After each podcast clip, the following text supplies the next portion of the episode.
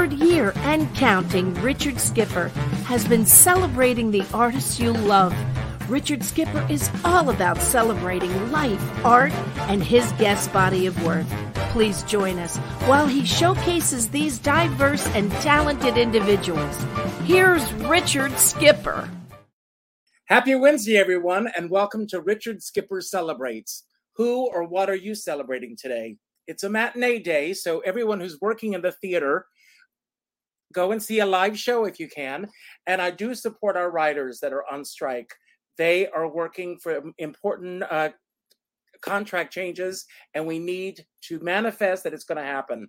Uh, today is Flag Day. It's also National Cucumber Day. It's National Strawberry Shortcake Day. But today, I am going to be celebrating Kathy Searle. And I am so excited that she's here today. My dear friend Robert Neil Marshall uh, suggested her for the show, and she said yes. Now, as I was putting the show together, I was thinking, what are some fun facts that I could share about Kathy? And then I thought, well, maybe she could tell you in her own words. Here she is. Hi, I'm Kathy Searle. I'm five two and a half. I usually lie and say I'm five three. I don't know why. Half inch makes me feel better. That half inch makes a difference. What? Gross. Okay, hi. Let me tell you three things about myself. One, I placed fourth in Miss Junior Teen Brooklyn out of five. Also, I won Best Personality because I told another girl I would vote for her, but I didn't. I voted for myself. So I won by one vote. Best Personality, I'm an asshole.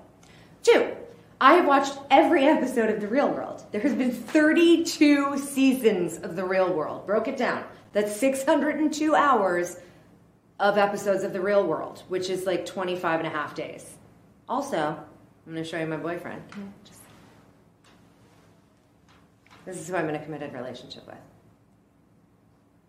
Reasons why I'm single. I feel like it's my dating profile.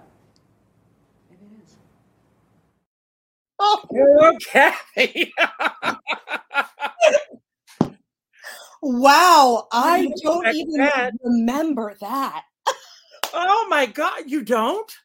It was for an audition. I remember I, somebody commented on the dress. Thank you very much. Um, I loved that dress. I don't know where it is, um, but I remember that I had to do this whole weird. It felt like stand up for this audition. It was actually, I think, for a film. Tell me you got the film. No, I did not. Well, you're here today and we're going to celebrate you. Uh, who or what are you celebrating today? Well, I am celebrating. You said that it's matinee day. I'm celebrating all of my buds that are Tony nominees and Tony winners. Uh, there's some great theater happening this year, huh? Have you seen Absolutely. Just That Let- You Love? Uh, let me ask you, what are your, did you watch the Tonys? I did. I have to tell you, it was my favorite. I with all because due respect to all the writers, I love the fact that there was no forced patter and that Yeah. everybody was flying by the seat of their pants. yeah, And uh, Ariana DeBose, I love, I worship at her feet. I I know. just- Isn't she amazing? She's just amazing. Great. I met her years ago, and she apparently is the exact same. You know, That's just right. a I doll. with her. Yes, she is exactly what you see there. Yeah, I loved it because we really were celebrating all of the great theater. And there really has been shows this year that have knocked my socks off. And celebrating other shows as well, like Funny Girl. We got to see, of course, Lea Michele have her star moment, which was Yes. lovely. Um, but yeah, it was great. It was just about the beauty of of theater. And I I loved it, but I do I stand fully with the Writers Guild because without them, I'd be mute and then we'd be in trouble. That's right. well, we were this close to the Tonys not happening this year. I know. Uh, so thank God they were able to negotiate something and allow it to happen. But I want to talk about you. Uh, I know that you were born in New Rochelle. I was. Yes. Uh, and when you were a young child, um, did you watch the Tony Awards or any of these shows dreaming that you would go into this world? Because I know uh, one of your quotes is that uh, you uh, just came out performing. Uh, My yes. poor parents. I did. I I have to say I have loved theater. I grew up 30 minutes out of the city, so I was so blessed and fortunate that my parents really put me in that world. So I remember seeing Peter Pan and wanting to be Cathy Rigby because I thought, wow, she can fly. That's amazing. But the moment I really knew I wanted to do theater was Tyne Daly in Gypsy. Now, I did not want to be Gypsy. I did not want to be Baby June. I turned to my mother and I said, That's what I want to do after Dressy Tessie Tura did her number. Those three women, I knew I was like, they get to come out on stage, do one badass number, and then leave. That's what I want to do. And one of them is actually one of my very dear friends, Jana Robbins. I don't know if you know Jana or not. Do you know Jana? Yes. yes. Oh, I love that so much. Yeah, that was one of those moments that I was like, that's the kind of work I want to do. And my mom said, well, that's a character actress. Um, so let's, you know, if that's what you want to do. And sure enough, that has been what I've done. It's, it's been so what is your mom's name? Because I want to give a shout out to her. Mary. Is Mary. She still, is she still with us? She is. Yes. Thank God. Thank God. So, Mary, thank you for making this happen, allowing this to happen, because yeah. so many uh, parents are not so open about it. Uh, I grew up in South Carolina. Uh, my followers know this about me. Uh, I grew up on a tobacco farm in South Carolina. Oh, and when wow. I announced to my parents, I'm going to go to New York to be an actor, I could have been speaking in a foreign tongue for all they were. Uh, it, it, just was not something that they could even wrap their heads around. Yeah. Uh, it was so foreign to them. So the fact that you grew up so close to New York, so your family, uh, brothers, sisters? Two older sisters. Uh, one is still in New Rochelle, and then I have another sister in LA who's pursuing stand-up comedy now, which is and great. Did you all go to the theater together when it was affordable for a family to go to the theater together? I just was having this conversation with a woman that has a family, and she was like, "How do I afford tickets?" And of course, I was talking about TDF and you know BroadwayBox.com that there are discounted uh, you know avenues that you can take to see theater yes, we and my dad would go. My poor dad was just dragged to, you know, a chorus line, and there we were singing tits and ass. Yes. Um, and, but I think he loved it too. He did. Um, but yeah, it was it was a family affair, and and so many birthdays. I said I just want to go to the theater and seeing Little Shop of Horrors and just all of the shows that formed me to be the actress that I am today. I feel so lucky. I cannot repeat that enough. I feel very, very lucky because I do. I hear of people that, you know, came here from such a far place and didn't have supportive parents. And I, I really, I won the lottery with my family. I did. So I asked for a photograph of you at uh, five years of age, and you haven't changed a bit. you look exactly the same. I love you. I love yeah. you so. The reason I ask for a five year old, especially nowadays, because yeah. uh, kids are being told who they should be, who they should not be. To me, the five year old self is the purest self. It's before you really? go to school, it's before peer pressure, it's before all of those things get layered on top of you. Um, tell us a little bit about this little girl at five years of age. Well, you're right. She hasn't changed. Um, this that that little gal was uh, performing to an audience of no one. Uh, so yes, nothing has changed. No, um, I I would go and just stand. My family had this great house. It was almost like an old barn. And I would stand on this little rock and just perform and do shows by myself. My sisters were older than I was, so I just would be out there and doing silly voices at the window and my family would play along i, I played this little old man um, and they you know made it sound like this little old man just kept showing up at the door and they bought into it which i loved um, and that that hasn't changed i haven't lost that playful side you know the business is tough and mm-hmm. it, it's uh you know not for the faint of heart um, but I think once you lose that playfulness and the the joy of it, that's when it's time to walk away. And I still haven't lost the joy. Absolutely, and uh, it, you know, and to, for me, it's all about the audience. I mean, yeah. you grew up with such close proximity to New York. Uh, do you think that that shaped the direction that you went in? Because you've done so much film and television yeah. uh, that, and you you still do a lot of theater as well. Am I correct? Yeah, I've done Williamstown. I've done off Broadway. I, I created a show called The Awesome 80s Prom many moons ago, and um, I have such a love for theater. It's it's tricky though. I feel like even though I'm in New York, everybody wants to kind of put me into film and TV, and I'll take it because I love it so very much. Well, you're um, great at it. Thank you, thank you very much. Um, I love the the sort of challenge of film and TV, where you know you're doing page one on day 28 and you're doing, you know, page 300 day 1 where it's like, okay, you're my husband, we're in love, all of that. So to me, I love that challenge. Um did that but, take some getting used to for you? I mean, coming uh, from the theatrical background that you had before that? You know what? It's funny. I feel like it really it it definitely shaped me with sort of the stamina because you know film and tv it's hurry up and wait um, and so having that training of theater really did help me quite a bit. Um, but I think I was able to adjust really nicely to it, where it was sort of like, oh, okay, the intimacy, forgetting the camera is there.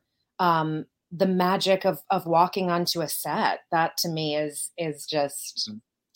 I'll never I'll never ever get tired of walking onto a set for the first time. It's amazing.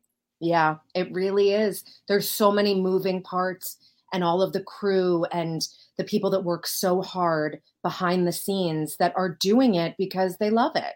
And that's the that's the beauty. That's the camaraderie that, you know, I, I love so much. I love the fact earlier that you said that when you saw Gypsy and you turned to your mom and you said, That's what I want to do, that your mom explained to you what a character actress is. I mean, I mean, rather than looking at this big umbrella of show business, she yeah. explains to you what a character actress is. Yeah. Um, and uh, approximately how old were you at that time? Gosh, I guess that was, I was probably like 10, I think. Um, yeah. Yes, you were. I know what year you were born. So, and I'm looking back. Gypsy was in 1990. So, I was 11. Yeah. Yeah, that's right. So, when you told your mom that you wanted to do, and she said, "Okay, we're going to open these doors to make it happen," did you start out like a lot of kids do, uh, doing things in school? Did you have opportunities in your school? I did. So my my family was, you know, I said this is what I want to do, and this is what I want to do, and they kept saying like we don't want you to do this professionally like be a child and whatnot but i had gotten scouted and um, they were very nervous about it and they were kind of like uh, i don't know i don't know because i was doing all of these shows in school um, and then they took me to i begged them to take me to an open call for a film that i didn't know anything about nor did my mom or dad but i just remember them taking me into the room and talking about a bunny and I thought it was funny. Um, and it was for Fatal Attraction. And I made the whole scene about the bunny in the pot a comedy. So uh, the casting. What a, what a strange piece to get a child to do. I know. And so the casting director, you know, brought me out and said, Who does she belong to? And my mom sort of waved and she said, Well, it's a drama, but she's got a gift for comedy. So you may she may want to do this. Um, and then it was once I was 12, I was in middle school, and this great management company had come to see a showcase that I was doing uh, in middle school. And they were like, please, please, please let her, you know, try to audition for things. And so my family finally budged. Um, and they said, you know, when this stops being fun, when you start to take it personally of getting rejected, you know, talk to us about it because that's, we don't want that. So um, I was I was really lucky that they kind of let me do this at 12 and you know it was definitely a ride back then too. And and you know the process of auditioning is so bizarre. And when I started to feel like oh am I not good enough that's when they were kind of like back away back away don't you know it's not you so that was really their biggest gift that they gave to me well, there are several things here that I want to go back to. First of all, I, you know, Frank Langella in his book talks about that first moment uh, mm. as an actor when you step from the dark into the light, as he refers to it, yeah. and that's that first time that you walk in front of an audience and you get any type of reaction, whether it's tears or laughter or whatever. What was that first moment? And take us back there and what that whole experience was like for you. It was. I was doing really Rosie and I was in fifth grade. And I came on for my big monologue. And about five lines in, I forgot my lines. And I could feel the audience shifting. And then it was like the curtain dropped because it felt like I had been out there for, you know, five minutes silent. Um, and then I, I walked off stage. I sort of collected myself. Another actor came on to do the other scene. And then I said, I- I've remembered it. I need to go back out there. And of course, the director was like, no, no, no, no, we've moved on. I said, nope, I got to go back out there. And I did. And I didn't miss a beat. And I said all of the lines and I had my thing. And the audience went sort of nuts because I done it perfectly, but I just needed that second take. Um, so that's where, did that come from? I mean, it, you know, most kids would just be crushed, you know, that this moment has passed them by, yeah. but you seized it and you went back out there and said, no, this is the way we're going to do it.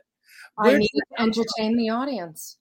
That need for, you know, I, I remember growing up in my house and um, I would sneak out of my room and I would hear my parents laughing on Saturday nights and they were watching the not ready for primetime players Saturday Night Live mm-hmm. and that sound of laughter was heaven. And so I just remember being in that moment of not being able to remember my lines. And I thought, well, I've left the audience feeling empty. I have to go back out there. I have to make them laugh. And so that's, you know, sort of been my driving force ever since, really, of, of wanting the audience to be taken out of their everyday life and feel something.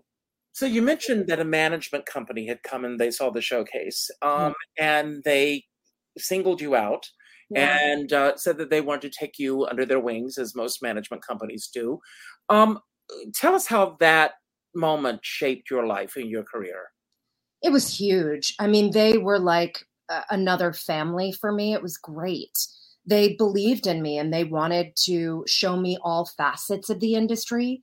And I feel very lucky for that because back then, you know, people would say, oh, commercials. And meanwhile, I love doing commercials. They're mini sitcoms, mm-hmm. they're 26 second sitcoms. And so I sunk my teeth. Preparation, everyone. It's yeah. yes, it, it, it's and you've got to capture that in 26 seconds. Yeah, and it was amazing. And so they showed me about voiceovers, and they they sort of introduced me into all facets of entertainment. And that was great. That was nice to have other people that weren't my family that believed in me. Mm-hmm. Um, you know, and back then it wasn't a necessary, I mean, I'm sure they needed to keep the lights on, but it wasn't about dollars and cents. It really was about like where you want your career to go and and seeing the potential of this being a job forever. And that was where did you see your career going at that point? you know i really i wanted to be on saturday night live i i knew that comedy was something i wanted to live in mm-hmm. um, and then it's interesting how being in new york there's so many dramas and i was so afraid of dramatic work and once i sort of leapt into that world it was exciting because you get to drop the mask and just be and i've played killers and you know terrible women and i've found their sort of vulnerability Mm-hmm. Um, and I I am so grateful to comedy for being able to teach me that as well. Um, I yeah, I just always felt like sketch comedy, Upright Citizens Brigade, that world, being the character actress that would come on for a few scenes and then um, was just what I wanted to do. And you know, it's very difficult for adults in this business. But you mentioned earlier, you know, as a as a young uh, girl, uh, that you begin to doubt yourself. Yes. Um, what were those things that were causing the doubt in you? Uh, was it not getting the jobs, uh, or uh, because that's very difficult on anybody? Um, yeah. And how do you, how did you get through that? You know, my again, my parents were amazing. My mom would always say, you know, let it roll off you. It's not it's not personal. It comes down to silly things, height, hair color. And so she would say that sort of on a loop. And also, it was learning to separate myself from the actor, that sometimes you don't get a job because you know the producer likes this other person more it's not you know a personal thing it's like you have to look at the job like it's a museum and if i'm a, a monet i can't be in a basquiat museum it doesn't work um, so it was sort of my mom saying like you're you know you're a beautiful painting just know that the right museum will find you and wow. that stayed with wow. me as well um, you know, because I know in, in college they break you down and they're like, you're a blank canvas. Um, and I learned that, but it was also like, don't forget that you really are. You're a, you're a beautiful painting. Like, again, it's how, how long did, excuse me, how long did it take for that to sink in with you? Uh, I, I'm still working on it.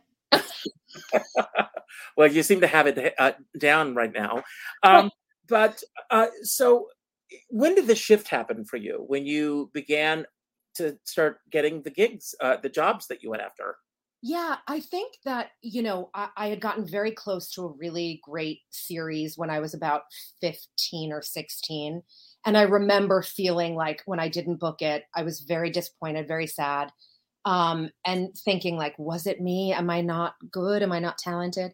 And that's when i started studying more. I jumped right into classes and and training and um, doing other avenues. I, I think it's very important for actors to live a life because that will bring you'll bring that to your performances. Um, and I will say I didn't really I forgot that in my 20s. It became about like my obsession to be a successful actor.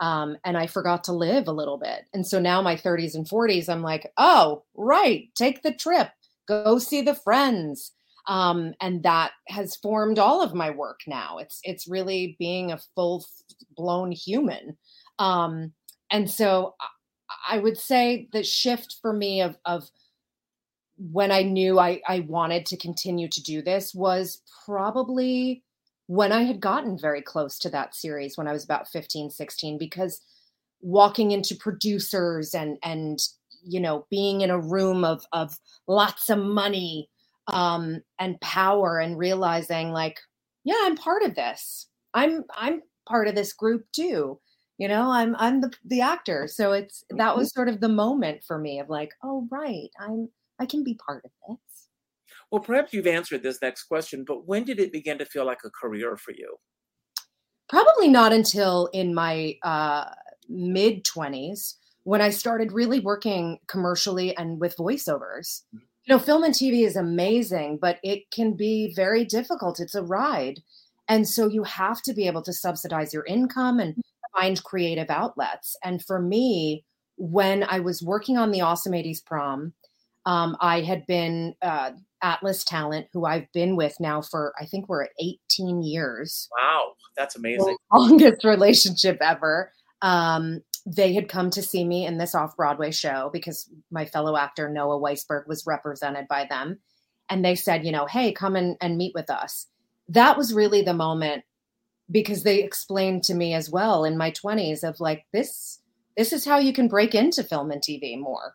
Because when you're on that TV, that TV is on in casting offices and network execs, everyone's seeing commercials. So that for me was such a turning point in my mid 20s do you feel that the career that you have um, is based more on your ambition or on the people that you've met along the way? Oof. I mean, I would have to say all of the above. And then you sprinkle in that luck. Um, you know, I, have I've had really good friends, and I, I believe that in this industry you have to kind of find your tribe. Um, and I've been really lucky with directors and producers that I've worked with along the way that have inspired me and molded me to be the actress that I am. Um, and yeah, I, but my ambition, yeah, I'll never give up. It's that that attitude of you know even when i'm depressed and i'm like oh, i'm never going to work again i get the call of an audition and i'm like i got to get busy and get to work on this but it sounds to me like that passion that was there when you first started out is still as alive and well as it ever was. Yeah, it really is because I can't imagine doing anything else. This is what I love. I love, you know, I know it sounds cheesy, but being a storyteller to me is the best and biggest gift that one can have so i want to be able to share that gift. It is absolutely a gift that you give to us the audience. So i just you know put that out there. So when you i would if you could name uh, three among many uh, mentors along the way who have shaped uh, the career that you have who were those uh, three mentors be. And this is with all due respect to everyone you've met along the way. Yeah. You know and i i don't even know if he remembers me but he was so influential. His name is john treacy egan. Oh, and he's a big broadway guy. He was one of my i for after school activities in like fourth grade he was so kind and taught an acting class and i was so inspired by him and you know it's funny a lot of my friends have been in shows with him and i'm always like oh, I want to tell him. Um, but he really, I, I don't even know if he knows, but like in that four week, five week class, he gave me so much. And I really started to feel like, oh, yeah, this is something I want to do. And now I work with kids because of him. Because he wasn't a negative Nelly. He was very loving and giving. And it's why I work with kids as well, because you'll have teachers that tell you, you know, go and do something else. There'll always be those. But the ones that really are encouraging and say like go for it. Do it. Play. Fall on your face and then get back up. That was i think my first real teaching experience where i thought like oh okay. Yeah it's okay to make mistakes. It's okay to you know do it wrong if you will and then you know find your way back you mess up the lines improving now i've learned improving i wouldn't have walked off the stage like i did with really rosie and then one of my high school drama teachers, uh, Robert Pendorf, who has unfortunately passed away, mm-hmm. um, he was such an inspiration to me and and really kind of pushed me to do musical theater, which you know is still something that I do, but it's got to be a character because singing to me is so vulnerable. Um, you said that herself, Carol Burnett. Yes. Carol yeah. Burnett said in order to sing a song, she had to be a character. Yeah because it's terrifying. There is something daunting about breaking into song, and, but finding the truth in it. And so, yeah, for me, it's uh, I had a wonderful job many moons ago. Um, they were doing a musical about the Tonight Show. It was based on Henry Bushkin's book. Um, mm-hmm. about Johnny Carson, and I got to play Joan Rivers. And it was not too long after she had passed away. Mm. That to me I mean, to live in her body and get to sing a, an 11 o'clock number like I did, it was heaven. Um, but it didn't feel like me. Um, so Mr. Pendorf really kind of showed me that. And then I would say, gosh, now I, have worked with such incredible directors. There was a, a director I've worked with now 12 times commercially. His name is Jim Jenkins. And he really taught me a lot about short form comedy on on film and TV. And I I feel like he was such a great teacher for me uh, throughout my career of the jobs that I've done with him, and still some of my favorite commercials that I've done with him are you know. If you're lucky in this business and you have a career that sustains itself as yours has, there comes a point where people start calling you and saying, "We would really like you to come in and do this." Uh, when did that begin to happen for you? Well, I'm still waiting. Um, no, I've been I've been really lucky. Um, I I would say probably the last 10, 10 years, eight eight years really. Um, because I have to discount the COVID time, unfortunately. But um, yeah, I would the lost years.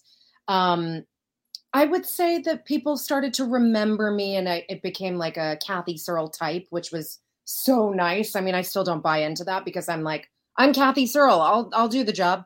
Um, but like that sort of, you know, the little quirky redheaded woman. but you know, have people tried to pigeonhole you into a certain niche in this business? Yeah, absolutely. I mean, I think it took me uh, years for people to realize that I can do drama and I will give it to the wonderful casting director, Mark Saks. Um, I remember going in for a general with him, and he said to me, You're going to play killers. uh, because your timing is fantastic, but you need to kind of own up to the dark. And I thought, oh God, no. And it was like, I think maybe six months after that, I booked uh, Body of Proof, where I played a Serbian woman who was a killer on a, a that show Body of Proof with Dana Delany and Sonja Sohn. And it was one of my favorite jobs to date. Um, and yeah, that for me was a, an eye opening experience of, oh, right, I can do drama. Don't be afraid of it. And, but a lot of casting directors still sort of see me as comedic. Um, and I have to sort of change their minds. But, you know, if they give me the opportunity, I become the character. And that's, you know, that's the joy of being a character actress that I'll dye my hair, I'll wear a wig. I mean, I was blonde, I think, two weeks ago um, because I was working on a, a short film. Um, so yeah, I'm one of those that's like, you know, uh, let me play, put the put the wig on, put me in the outfit, and everything changes. I know this is going to be a general statement, but I find that it's a lot easier. And I and if I'm wrong, I don't want to offend anyone, but I think it's a lot easier for comics, comedians, comedians uh, to transition to drama than it is for dramatic actors to transition to comedy. You I know it's so interesting. I've heard that so many times. I I mean, thank you for saying that because I don't I had a teacher back when I was in college and she made me so afraid of doing drama because she sort of made it sound like, well, you're just a funny gal. Um, but you know, I, I feel like if you've got the timing, it is it's hard to teach that. Um, but I think, I mean, I don't consider myself hilarious. Um, I most funny people don't. We all think that we're kind of like, meh, I could be funnier. I could try that differently. Um, yeah, but I'm I'm sure that dramatic actresses do they probably get as nervous as we do for the drama as well you know, because there is something about dropping the mask and just being so raw and real that's exciting, but it's scary. well, when, where, and how did the teaching begin for you? When I started working with kids, mm-hmm. that is, you know, I, I worked at a studio um, probably 15 years ago, and I was working with kind of retired police officers and older uh, older men and women that wanted to be actors that sort of were like this is my third act. Like this is something i would love to try. And that was a really interesting moment for me of like oh okay. I loved inspiring men and women. And then a friend of mine worked at a studio called broadway workshop mm-hmm. and they said you know do you want to come in and teach voiceover and, and commercial work to these kids and I jumped at the opportunity because I started when I was a kid. And I want kids to not lose their sense of self and that playful side. Mm-hmm. So I was like, yes, please, and thank you. And I love Marc Tumminelli still employs me when, you know, he's got groups that come in from various parts of the country and I get to play with these kids. And to be honest with you, I get more sometimes than they do, I think, because I learn so much. They're fearless. We get older, we get scared. And so that's, uh, you know, anytime people ask me to speak to kids, I'm like, yes, yes, yes. Um, because yeah, I just think they're, they're magic. And, um, you know, put me in a scene with a kid and I'm like, did you buy what I was saying? And if they say no, I'm like, give it, give me another take. The kid didn't buy it. now you've got a big event coming up. You're going to be going to Maryland to do. It. I do. So yes. Tell us about that. I'm so excited. Robert Neil Marshall, who is just the bee's knees, our mutual friend, um, he is the basically artistic director of the uh, Lake Fest Columbia, Maryland festival. And it's so great. I worked on it last year as well. There's great bands that come and play, and there's incredible local artists that sell their sculptures and paintings, and there's great food and entertainment. And I just get to stand up there and introduce people and talk to the audience, and it's great. I love going to Maryland too. I love that. That city to me is great. I oh, really I love it. And when was the last time that you saw Robert? Robert and I saw each other. Gosh, I guess it was last year at the festival. And then we saw each other in London as well because I had dated somebody that lived out there and Robert was out there to see an old friend. And so we were like, you know what? let's meet up in London and have dinner. And it was fantastic. He's just so wonderful. He's such a good man. Well, you can tell him yourself. He's right here. Surprise! I'm glad that you were very positive with what you had to say about him. And Robert, it's good to see you again. I'm so relieved. I was so nervous when you asked that question. She's like, "Oh, I have to cancel, but he doesn't know." You know. Can you imagine? No. No, no, no. First of all, Richard, Kathy, I told you is the bee's knees. Kathy, darling, I cannot wait to see you. Um, Kathy is so amazing. We've worked together on a few occasions now. Um, I love her like she's my mishpucha, my family. Mm-hmm. I I adore her, and we inspire each other. She inspires me, and I'm I'm so excited. I'm so excited. So thank you. I know. I cannot wait. It's going to be great. And I barely had time to get hair and makeup done. Richard's like, "Why don't you come in and surprise her?" I'm like, "What? Like now?" I'm like, "Oh my god! Oh my god! Oh my god!" You look amazing. Uh, Where are you? I'm in. I'm in Maryland. no, I know, but are you at the office? This is my office. This is okay. my yeah, I don't work here anymore. I sit on the sofa with the Chihuahua. That because of Kathy, we adopted Cujo Jack, and, and, we were on a film set in West Virginia. And Kathy, Kathy almost took him home, and then somehow she let me take him. And my little soulmate angel is he's upstairs sleeping. So, well, will you please give him kisses? Oh, you'll see him this weekend. Ah, yes, I can. We'll make sure you see him this weekend. So so this is the second time that you've done this, Kathy.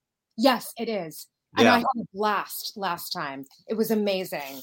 Um, and I can't wait. The music is freaking great. I'm so excited to know what the lineup is too. Oh, it's it's great. Yet. Oh, I got to send you a copy of your scripts actually. Now that, that I just remembered, but yes, it, it it's a great festival, and and it's 36 years this has been going on. Wow. And um, so, if any of your viewers are down in Maryland or coming down, I mean, please do three days of nonstop. And then we have the Columbia Film Festival that's going to be online, but it's geo geo um whatever geo fenced for Maryland, Virginia, whatever, because of a lot of the films that that you know are screening elsewhere, including a new Jacqueline Bisset feature film that we have in the film festival called Loren and Rose, um, mm. which is really exciting. But yeah, Kathy's coming down to see all that, and it's funny because my programming director Dave Simmons he gets all the bands together. So he's I used to MC like a long time ago. He says, "Oh Bob, we don't ever want you again. Kathy's fabulous. Kathy's the only one we want to have do that." And I said, "Please make sure you open with really Rosie." Yes, yes. I wonder if I can remember my lines from fifth grade. I probably can. No. so how how did you two originally meet? We met doing mm-hmm. the Awesome 80s prom. That's right. Which was a show that I created in New York with gosh, I guess it was kind of a rotating group. It was about 10 of us, but then there was an original 10 as well. Um, and then Robert worked on the Baltimore production. Right. Right. And then we got to steal him and bring him to New York. I got to understudy, and they would actually send me up to New York, and I would cover for the. They were all younger. I was the old guy in the cast. I played Mean Principal Snellgrove, who was the principal of the class of 1989, and it was this interactive, fabulous party creation that took you back with all the fabulous music and the fabulous characters. And, uh, you know, I sort of crashed and burned as the evening went on. But Kathy was one of the originals. And I was just honored that I would go up to Webster Hall in New York and play. Uh, you know, I'm an equity actor as well, and get to play with these fabulous people. And I just I fell in love with Kathy. I mean, I did. The feeling was very mutual yeah, it was such a fun time, and and now Ken Davenport has gone on to produce oh my God. Broadway shows. Yeah. Ken is amazing. Come on the show. I've been trying to get him. He's, so busy. I can't get him I on know. Here. I know. He really yeah. is. I know. Every now and again, I'll text him sort of like, hi, how are you? And, you know, I'm lucky if I get a text back like that week. But he's so, I mean, he's swamped because he's got so many. A beautiful noise as his, one of his a most recent noise. shows. And I used to get his, uh, you know, he's not writing his blog anymore because he's too busy to do that. Right. Yeah. Uh, but I lived for that blog. I've got several of his books on my shows, oh. and uh, I'm a huge fan of what he brings to the table. Yes. Um, and we created numerous projects together oh, too. Yeah. Ken and I, we worked on the Awesome 80s Prom, then My First Time, which was at New World. Stages. Oh, right. Right. And then we did a web series uh, called uh, Bunny Hole, which was mm-hmm. based on Pahrump, Nevada, where prostitution is legal um, and it was the Bunny Ranch, basically, where we were all. You know, here's a theme in your career: bunnies, bunnies rabbits, some rabbits, and some prostitutes. Because Dressy Tessie Tura, I believe, was no. Yes, yes. Well, a showgirl. She was a showgirl. She was a showgirl, like Lola. Yeah. but Kathy, you wear so many hats. You're a writer, you're a teacher, you're an actress. Uh, out of all of the hats that you wear, which one do you feel that you wear the most comfortably? Oh gosh. Um, I mean, I hope the actor hat. I hope. I mean, I'm sure I can find a bad review somewhere that will say different. Um, yeah, I mean, I because this is coming out of the womb wanting to do it.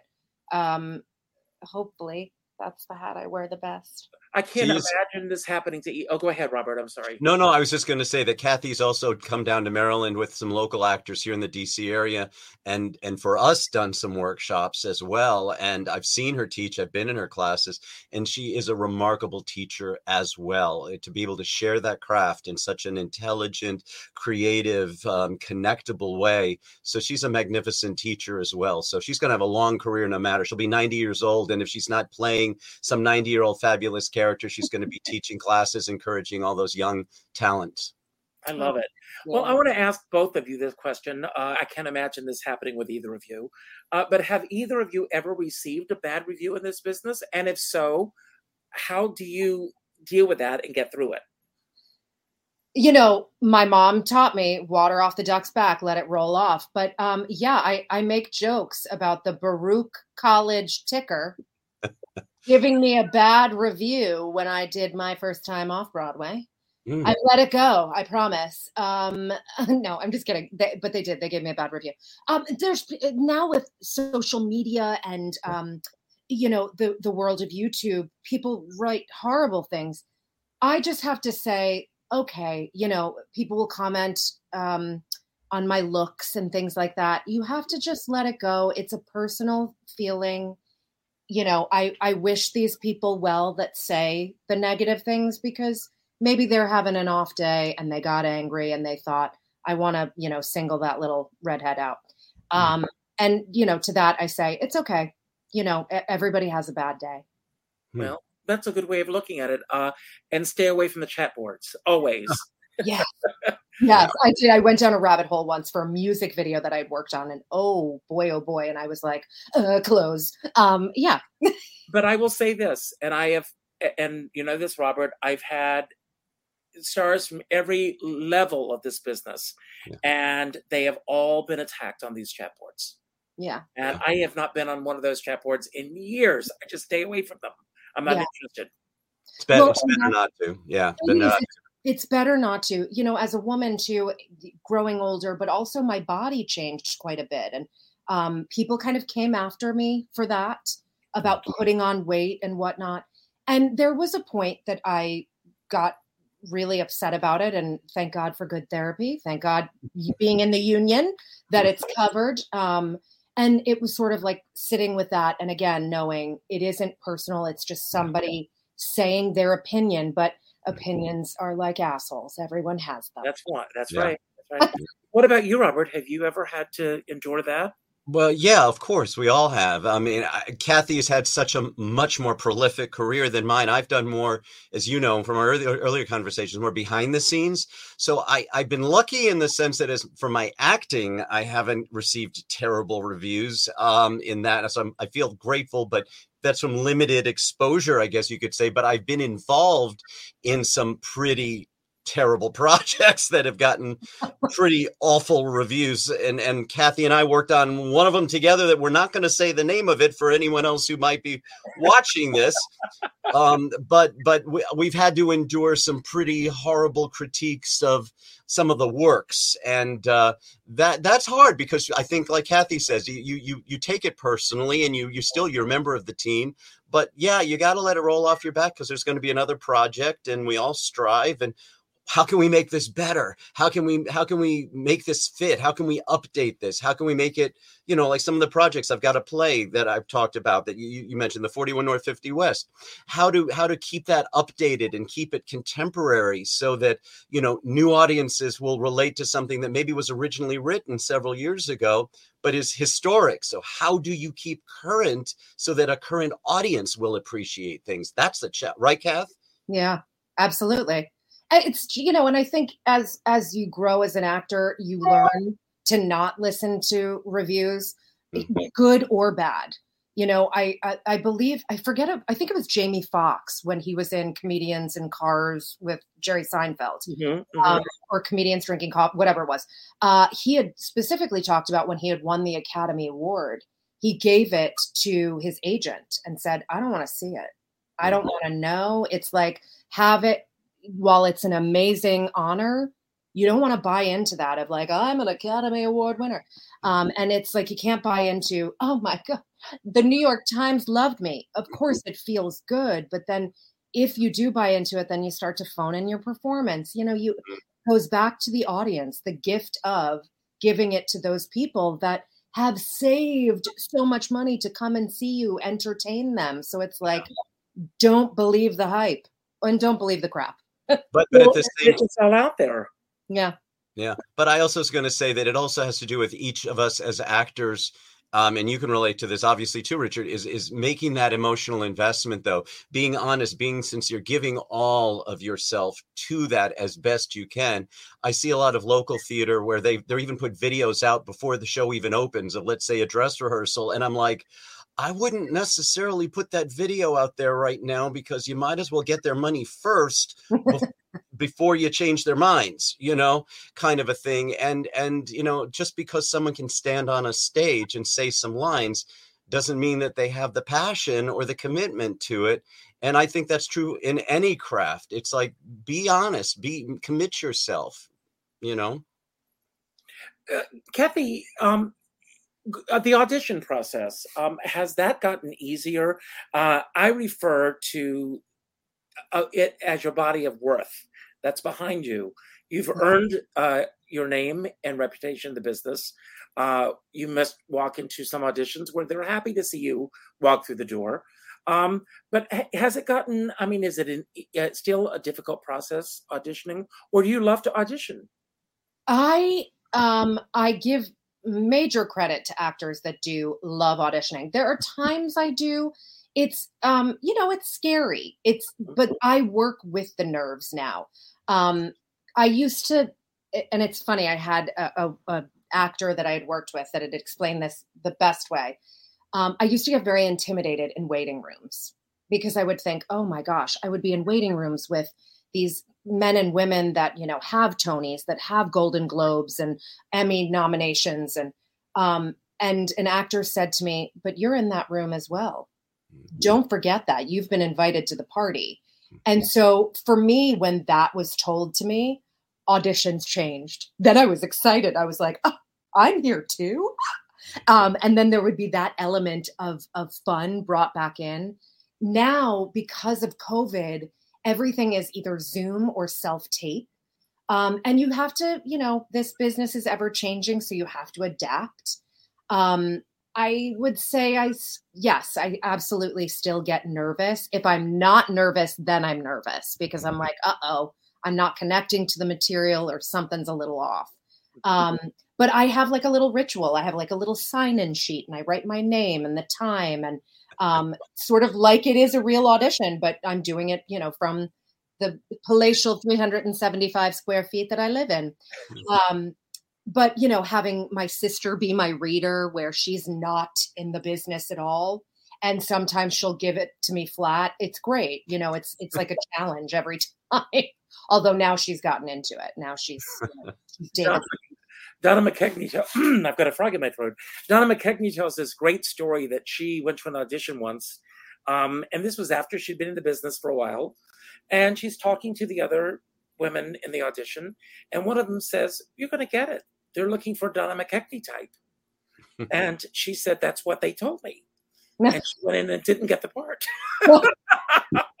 so I know.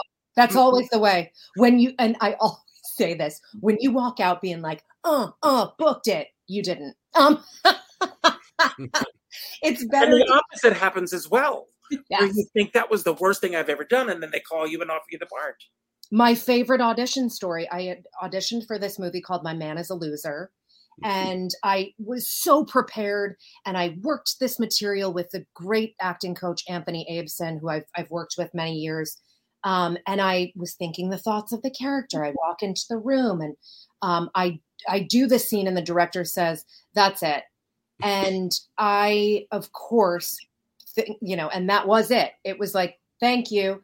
And I walked out in tears. Be, you know, I'm never gonna do this again. And then the next day, my agent said, You booked the job. And I said, What do you mean? And I said to the director, You said that's it in such a way. He was like, Yeah, that's it. That's the performance. but I took it negatively, if that doesn't yeah. show you oh. my brain. Well, um, I'll tell you both my absolute craziest story. Uh, when I first started out, I was doing stock in Hopkinton, Rhode Island at the Heritage Playhouse. And I was cast uh, as Peter Van Daan in The Diary of Anne Frank. Oh, wow. And one night we did a show with two people in the audience, and they were mm. both critics. Oh, gosh. and one critic said, I did more facial mugging in one scene than Carol Burnett did in her entire career. Oh. the other one, uh, his name was Robert Utter, and we referred to him as the Utter critic. Uh, Robert Utter uh, and I, I, remember the name, but I don't remember the name of the other critic. Uh, he said that it was the most moving portrayal of a young man into adulthood that he right. had ever seen on stage. And I go, now, which one of these do I believe? I know. Right. And that was it for me as far as reviews are concerned. Yeah, yeah. neither. Because it's, did, did you walk away feeling like you gave them what you could did you do with the material that's and that's mm-hmm. that goes right back to the audition process yeah you walk away feeling like i gave what i could to that woman or mm-hmm. man and then i can't touch it anymore it's in the hands of the universe whatever you may believe in um, i am a spiritual person so i i do put a little bit of of that into it um, mm-hmm. and and you do you have to walk away and say okay I tried. And then you'll back up and try again. If I could add to that, what Kathy was saying earlier too, I was watching the earlier part of the segment about casting and type, for example. As as you guys know, I worked for Pat Moran Casting for almost two years. We did shows like Veep season one for HBO. We did Game Change, but we did local casting. We didn't do the big stars. We did the local actors. But you know, bottom line from a casting perspective, it really does come down to type. You know, if if you've got an actor, a professional actor, I guarantee you that 80% of them are all going to be wonderful when they read. It's the bottom line is what is the chemistry between that mm-hmm. person and the other person, in which usually you can't tell tell a callback. And sometimes, like Kathy knows, and you guys know that there, there are many callbacks, or sometimes bam, you just get it. They know and it's it's the type if you just fit it's just right and no one else would get that part no matter how good they were. Yeah. Well i have a question another question for both of you and i'll start with you robert. Since you've been in the business to this point um, the business has changed a lot some positively some negatively. What are the things that you really love as far as where the business is now? And what are things that you miss that were in place when you first started in the business Oh, that's interesting. Gosh, you ask great questions. For me, I would say that the the technology, um, the, the, the the the interconnectivity, you know, that we've had to deal with has become a, a can be a positive tool in many senses. I think that growing older, for one, as Kathy was saying, uh, that I'm wiser for it and I don't take it as personally anymore as well. Um, that is that is the way it is. I think in the old days, there was also a different genre of, that, the way that the auditions were held. And like you said, when you were just in the room, and that that was eh, there was a different energy and you had older people back then that that it was just a there was i felt more I can't think of the word. It's it's like there was a stricter environment, there was a tighter, there was a more commercial, professional environment. Maybe it's just from growing older, being more comfortable. But I think it's more relaxed right now than maybe it was back in the day. I'm talking like in the mid to late 1970s for me. But don't you, think that that's a mind shift in your own mind as well? I, I, I think it really is. It probably is strictly a perception. And as we get older, you become more comfortable with yourself, or like Kathy says, you know, you begin to let things sort of roll off your back. It takes a while, and and like like Kathy, I'm still working on it too. We I think we all are. You oh, know? Oh gosh, yeah. I think you know we work on it until we are dead. Yeah. That's when the time is up, and we you know. But Kathy, the same question for you: things that you that were in place when you first started, and mm-hmm. things that have changed for you representation. I mean, the fact that we are seeing every sexual orientation, every every skin mm-hmm. color, uh, that to me, it's like it's taken us this long, but at least we're here, and yeah. God willing, it will keep growing. Um, but I love seeing broken catch up, please. I know, I know. Um, that brings me such joy because I I love again going back to kids you see the magic in their eyes when they get to see someone that looks like them. That is such beauty. Um, and uh, things I struggle with, I, I guess, um, probably the audition process, missing going into rooms.